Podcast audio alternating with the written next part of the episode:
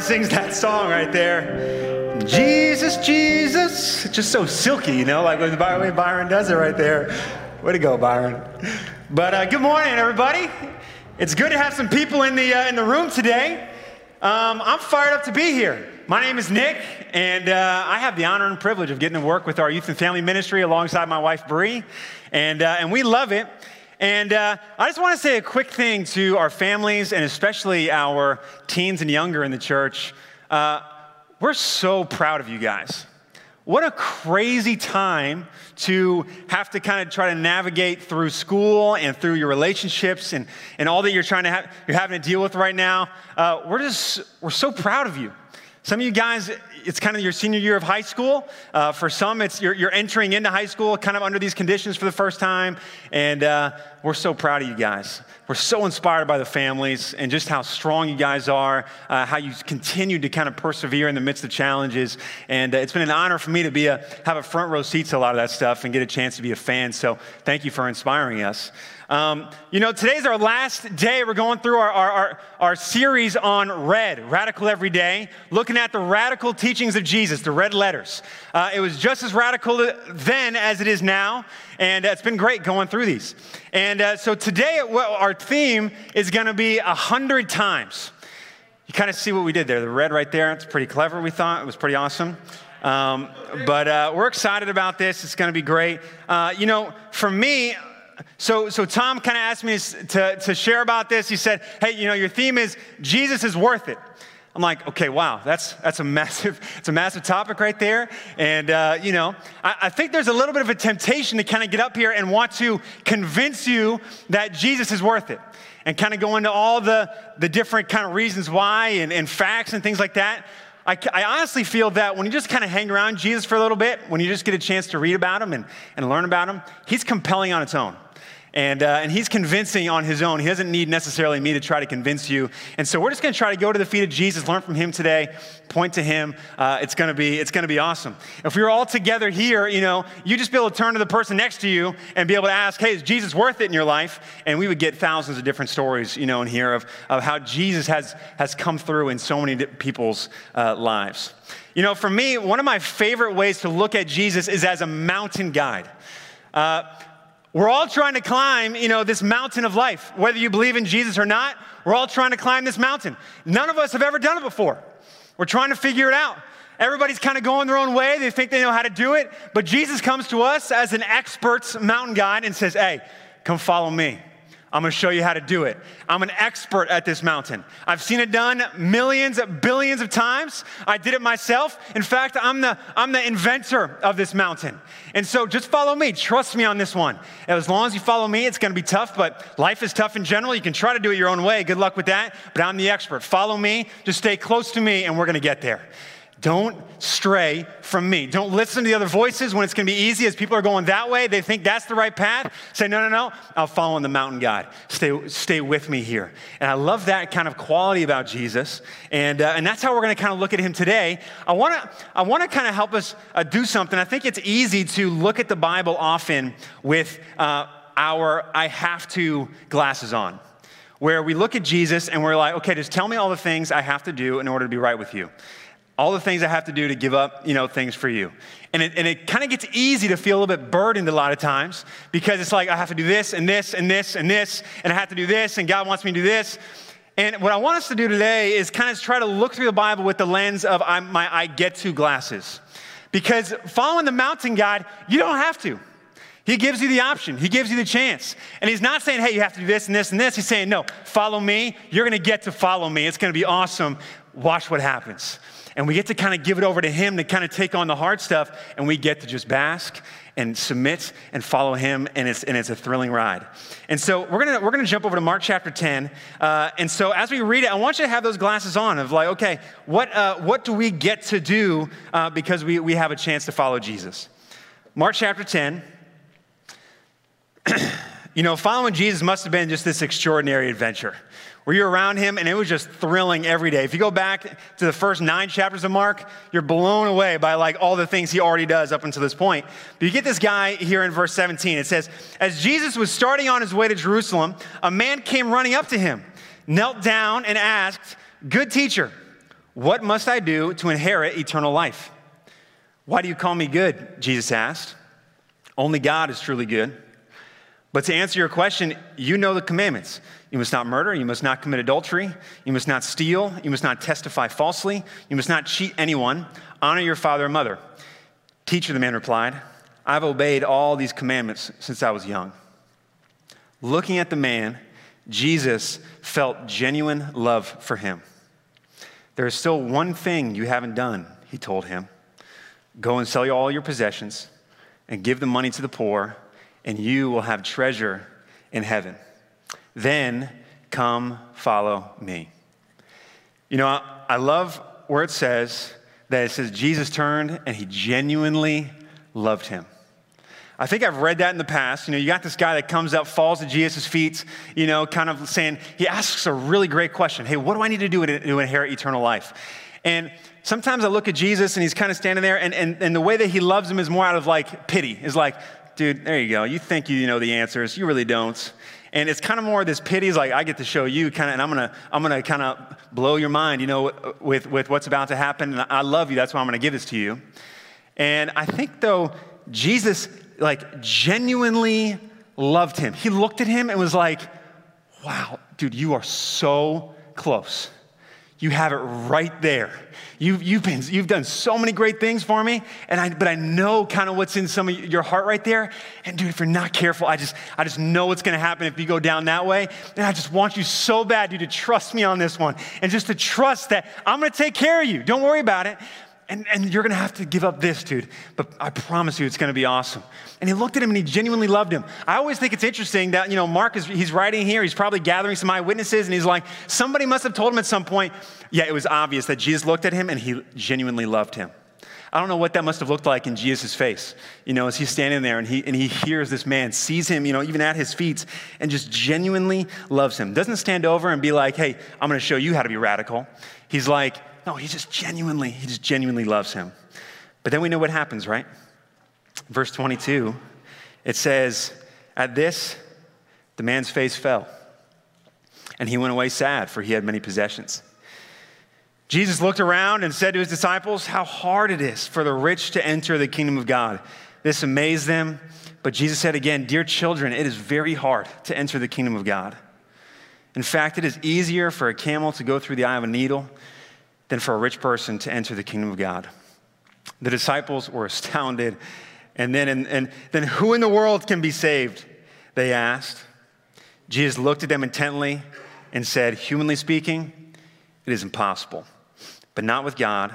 Everything is possible with God.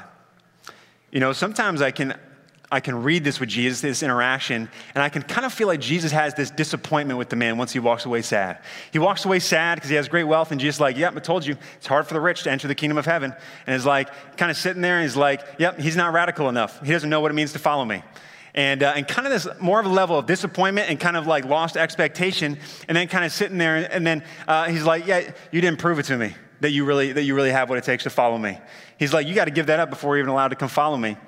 And I feel like what Jesus is really trying to say is like, I think Jesus' heart breaks in this moment where he knows this man so well. He knows what he's sacrificed already. He knows too what's in this guy's heart. And he says, dude, I feel like you, you have all that it takes. You can be successful and you can, you can, I, I want to show you what I want to do with your life. But you just got this thing, dude, that you're kind of holding on to. If you just let go of that, it would be amazing. And Jesus, I think his heart breaks right here, where he's like, man, and as he walks, as he walks, watches him walk away sad. And just like turns to his disciples and says, Man, it's just, it's just, it's so hard. I hate that it's so hard for people that have wealth, that people that have so much going on in their life, it's so hard for them to follow me. And I want, I want them to trust me so bad and not put their trust in this stuff because I know where true wealth comes from. It doesn't come from that. And Jesus trying, I think just his heart's breaking. He's like, I just want this guy to understand what real true riches and, and, and a true life and a full life really looks like. And you see his disciples kind of like, they respond interestingly. They're like, well then, well then who can be saved, dude? And you can see them kind of struggling with it, right? And I think so often we can do the same when we think Jesus is kind of in our life as more of a taskmaster where he's telling us what to do and he's telling us how to do it. And he's like, in order to follow me, I'm going to see if you're going to be radical. Kind of stands back and says, okay, this is what radical looks like here and here. And if you don't do that, if you don't give up everything you have, you can't, you're not allowed to come follow me. And it can kind of be, uh, again, with those I have to glasses, this is all I have to do. This is all the things I have to do. And I think what I love is because when they're kind of freaking out about it, Jesus says something so profound and is the key to life. He says, humanly speaking, yeah, what I asked right there, it is impossible. It is intense. It, you're, you're not going to be able to do it, if humanly speaking. But then he says something interesting. He says, Well, you are, you're going to be able to do it because everything is possible with God. We have that saying a lot, you know, everything is possible, you know. I really don't believe that everything is possible unless it's with God. I think so often we're trying to do it ourselves. You know, we're trying to, we feel burdened by the teachings of Jesus. We feel burdened by this life. And we have to, these are all the things I have to do. Where Jesus saying, no, no, no, you still don't get it. I'm trying to help you. Follow the mountain guy. Follow me, be with me, and we're going to be able to figure it out together. Up to you. You trying to do it. You trying to go your own way. You trying to give up things, even for my kingdom, is going to be impossible. With me, oh, dude, everything is possible with me.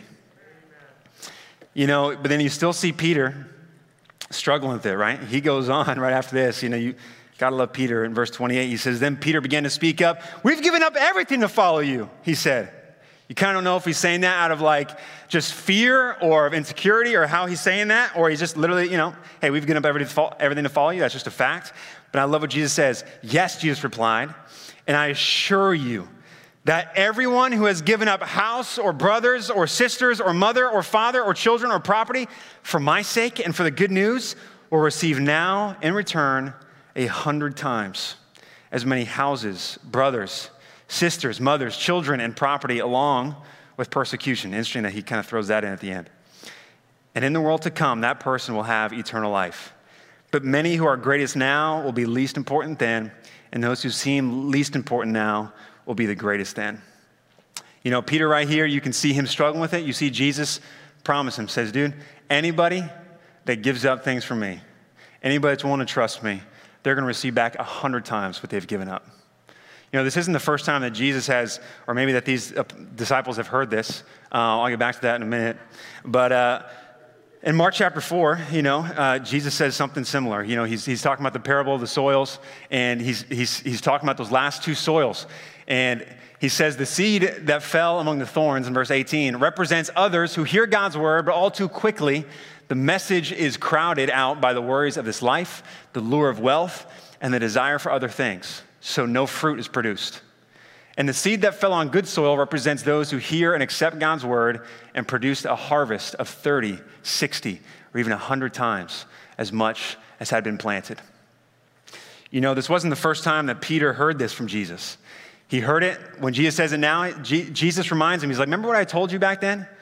Is the one that sticks with me, the one that trusts my words, the one that kind of has that humble soil and heart that lets the words kind of sink in with them.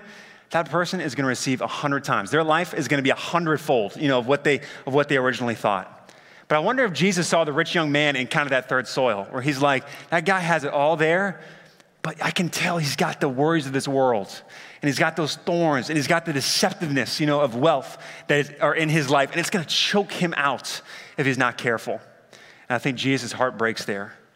And I think for all of us, I think so many of us can kind of fall into that third soil, especially right now with all the worries of this world and all the deceptiveness out there. And I think uh, we got to look at okay, what are the thorns in my life that Jesus is trying to break us free from so that we can really produce the crop that he really wants us to? I think so often we talk about uh, all the things we have to give up for Jesus. We talk about, man, it's so hard to follow Jesus. We have that narrative a lot. It's really hard. Uh, you have to give up so much. Uh, your life is not your own. And uh, I think, honestly, I feel like, what is the cost of not following Jesus? I feel like it is so much harder not to follow Jesus than to kind of give your life over to Him. All the things that you that costs you in life. Trying to climb that mountain without the mountain guide, are you kidding me? How hard is that? As you're kind of a blind person trying to get up that mountain, like, and then Jesus coming to you and saying, Hey, we're gonna do it together. And it's like, no, no, that's just too hard. I'm like, man, it's so much harder to do it, to do it on your own. It's like if somebody, you know, came to me, and this is, you know, this is uh, me on my wedding day with my wife, Bree, and uh, she's getting it right there on the dance floor, you know, having a blast. And uh, marriage as a concept, if you were to take out God and if you were to take out the relationship, um, is, is hard. And it doesn't totally make sense. There's a lot you have to give up, there's a lot you have to sacrifice. Your life is now not your own. And so people often, you know, I think in the world in, in, with marriage is like, this is all the stuff that you have to do. You have to do this, you have to give up this, you have to do this. And if someone came to me and says, Nick, like, it's so, like, you have, there's so much you have to give up. I'm like, yeah, but I get to marry Bree. Like, that's, that everything I give up pales in comparison for what I get with Bree, you know? And it's like, if people said, oh man, it's a big cost, I'm like, it's such a bigger cost for me not to be with Bree, you know? And so for me, it's just kind of a, it, it's the same thing with Jesus. And there are those days, right, where maybe my heart isn't in it as much. I'm not, you know, feeling as, as spiritually inspired as maybe I do other days. And I have my I have to glasses on and I'm trying to figure it out. And there's a lot of things I feel like I have to do. But then it doesn't take long for me once I put on those I get to glasses and like, no, I, but I, I get to be married to Bree. And I get to do it with God. And it totally changes my perspective on anything else. But I love what Jesus says too. Uh, there's something really interesting to me about seeds. And we're going to go over to uh, John chapter 12 uh, for a minute. Because I love, I love what Jesus says. And to me, he kind of carries on this point right here. In John 12, um, you know, Jesus is nearing the end of his life. And uh, right here, he's going to predict his death. But in verse 20, it says, Some Greeks who had come to Jerusalem for the Passover celebration paid a visit to Philip, who was from Bethsaida in Galilee. They said, Sir, we want to meet Jesus. Philip told Andrew about it, and they went together to ask Jesus. Jesus replied, Now, the time has come for the Son of Man to enter his glory. I tell you the truth, unless a kernel of wheat is planted in the soil and dies, it remains alone but its death will produce many kernels, a plentiful harvest of new lives. Those who love their life in this world will lose it. Those who care nothing for, this, for their life in this world will keep it for eternity. Anyone who wants to be my disciple must follow me because my servants must be where I am, and the Father will honor anyone who serves me. You know, Jesus right here talks about a seed, and in my hand right now, I have, a, uh, I have a, an apple seed. I have an apple in my house this morning. And, uh, you know, seeds are interesting. I don't think anybody, you know, uh, that's here today can even see, you know, this little seed in my hand. You might be able to see it, you know, uh, at home. But a seed is so interesting, right? Because you look at a seed in your hand, and if, it didn't, if I didn't tell you that was a seed, you kind of wouldn't know what it is half the time. Like, is that, is that a piece of dirt? Is that like some rabbit poop right there? You know, like, what is that? And if you're walking on the street, there's nothing that special about a seed. You kind of, you might step on it, you might just kind of walk right past it. Uh, if you kind of had it just on the stage, it would do nothing for its whole life, and it would just kind of sit there. But what's amazing is that in this seed right here, there is so much potential. There's so much potential. Is it because this seed is crazy awesome? No, it's, it's because God designed this seed that when it comes into contact with Him and His power and His design for it, this seed right here literally has the ability, once it's planted and grows up out of the ground and produces other seeds, those are planted, those grow up. Literally, this one apple seed has the ability, if with enough care and time, to feed the entire planet. Just from this one little seed. Because why? Because God designed it that way. He said, man, when, you, when this seed goes into the ground and, and it takes on its design, when it takes on uh, its trust in me of like, of what, you know, and a seed necessarily can't trust, but it's just designed to do that, right? It's designed to go into the ground. When God comes in contact with it, it literally has the ability not to produce a hundred times, but literally millions and billions of times if given, if given the proper care and attention. And I think what, that's what Jesus is saying right here. He's saying, now all of us, we are those seeds that if we're trying to kind of be that seed that says, hey, I kind of want to do it myself. I want to be the one that, like, I kind of want to go my own way. I want to be this cool, you know, I, am kind of a good looking seed. And, uh, and so I kind of want to go where I want to go. I don't really want to do it the way God designed me to do it. Then, literally, this is going to be a puny little seed that does nothing for its whole life, you know? And it's just going to sit there and no one's ever going to notice it. But God's like, man, with me, when you come into contact with me, when you trust me, when you decide, hey, I am going to die, I am going to fully surrender my life over to the Master, over to the mountain God, over to the Creator. when I fully trust Him and just say, God, I'm with you right here. I don't know how it's gonna go, but I'm just gonna snuggle up in your soil right here and just trust that you're gonna do something amazing in my life. That's when God starts to do some things in your heart and in the people around you. And you start to grow. And then after a while, you literally can produce like 100,000, a million times what was sown uh, with just you. It's pretty amazing that way. You know, growth only comes through death. For us, if we want to grow, the answer is simple then we got to die. We got to die to ourselves. We got to die to our own lives. And we got to just fully say, God, I trust you wholeheartedly. I'm willing to submit my will. It's not my will, it's yours be done. And God, I'm here. Please use me as you want. Use me as you will. You created me for greatness. I trust you. I'm going to wait. I'm going to watch you do something, something epic. But that's an intense concept. Dying is, not, is, is that very concept is kind of the exact opposite of what we want to do and kind of the exact opposite of how we're made. And so, and, and Jesus, I think, feels that because guess what he says right here? Right after kind of he has this interaction, you know, with, with, uh, with these men, he kind of bursts into a prayer. He says, Now, my soul is deeply troubled. Can't we feel that so often? When we're trying to think about this concept, it's like my soul is deeply troubled. Should I say, should I pray, Father, save me from this hour? But this is the very reason I came. Father, bring glory to your name. Then a voice spoke from heaven saying, I have already brought glory to your name, and I will do so again. When the crowd heard the voice, some thought it was thunder, while others declared an angel had spoken to him. You know, my cousin Tom loves this passage, and so much of what I've even learned from this passage comes from my cousin Tom. And I love, you know, Jesus because it says, man, my soul is deeply troubled. Jesus was real, and he went through some challenging things. We think we live in a challenging society. Jesus, you know, Jordan spoke a few weeks ago about someone, uh, you know, a Roman officer could just come and basically kill you anytime they wanted, you know. Jesus lived in a very tumultuous time. And he says, Now my soul is troubled. There are so many things right now that I feel like could trouble us. I know for me, about a month ago, I was feeling extremely just stressed. And I had a lot of anxiety in my life where I, it was hard for me to sleep.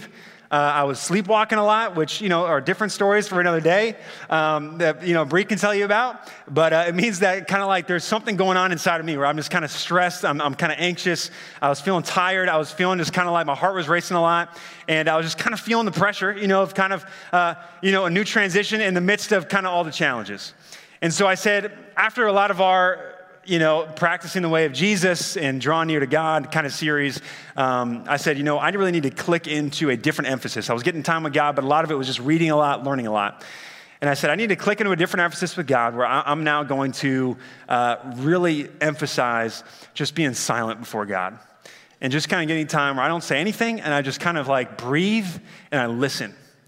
And I did that for a few weeks, and then uh, a few weeks in, I was encouraged to uh, just ask God, hey, God, can you draw out some of those anxieties inside of me? And so as I started, uh, I sat there with a notebook and I said, God, please just draw out some of those, some of those troubling feelings inside of me. And it's, it's funny because when you start to do that, I had my little piece of paper out, uh, you can't think of too much. And then once I get one or two down in the paper, then 40 come, you know? And it's just kind of how it works. There's there, and I'm like, wow, there's so many things kind of wrapped up in there that are just kind of anxious. They're troubling my heart. And I sat there, wrote them all down. I prayed through it. And then what I did is I imagined, you know, it's a little bit cheesy, but I kind of imagined Jesus kind of sitting in the chair next to me. And I just kind of handed each one, each one over to Jesus. Just kind of handed it to him. And, uh, and I kind of just imagined Jesus sitting there. And what kept coming to my mind was Jesus was like smiling and like, Nick, thank you so much. I'm so grateful to take on that burden for you. I'm so excited to take on that anxiety for you. And then I'm like, I kind of finish, and then I kind of imagine him just kind of looking at me and saying, Hey, uh, you know, you got any more? And I'm like, Dang, you're right, I do. And then, you know, you kind of write it down, and, and he's like, Dude, I got that one too. And then we kind of finish. He gives me a little fist bump and says, Nick, we're in this together. We're doing it together. And I think for, for me, that's such a powerful thought for me. And it helped me so tremendously because Jesus isn't like, Nick, hey, I told you, man, I'll, I'll be with you. Kind of do what you're supposed to do. Be radical, you know, it's hard. I think Jesus is in the middle of the trenches with us. And he's saying, dude, follow me, trust me. I want to take it on for you. And if you're trying to do this yourself, dude, it is going to be impossible. Hand it over to me. Everything is possible with me. You know, I, I, know there's so many others in here that are dealing with so many crazy, so many crazy things. You think about living in a pandemic, uh, people have lost loved ones, uh, people are trying to go back to work, people have lost their jobs, some, the kids are trying to figure out how to survive in school, people are, parents are trying to figure out how to keep their kids engaged in school. Then you think about just all the tragedy of you know, different cases or this election coming up or uh, like just the different tragedies that we see kind of all throughout the country and around the world, there's so many things I think that trouble us. And I think there, there's so many things that we're dealing with. And I just want to say I'm so grateful for those of you guys that have persevered through that. Because what I love about God right here is that what Jesus says is, man, my soul is troubled.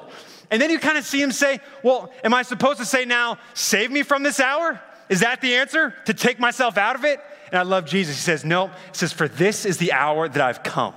I'm ready to roll right here. This is why I was made. God is with me. I can do anything. Everything is possible with God. He says, God, if I'm gonna suffer right now, then please glorify your name through me.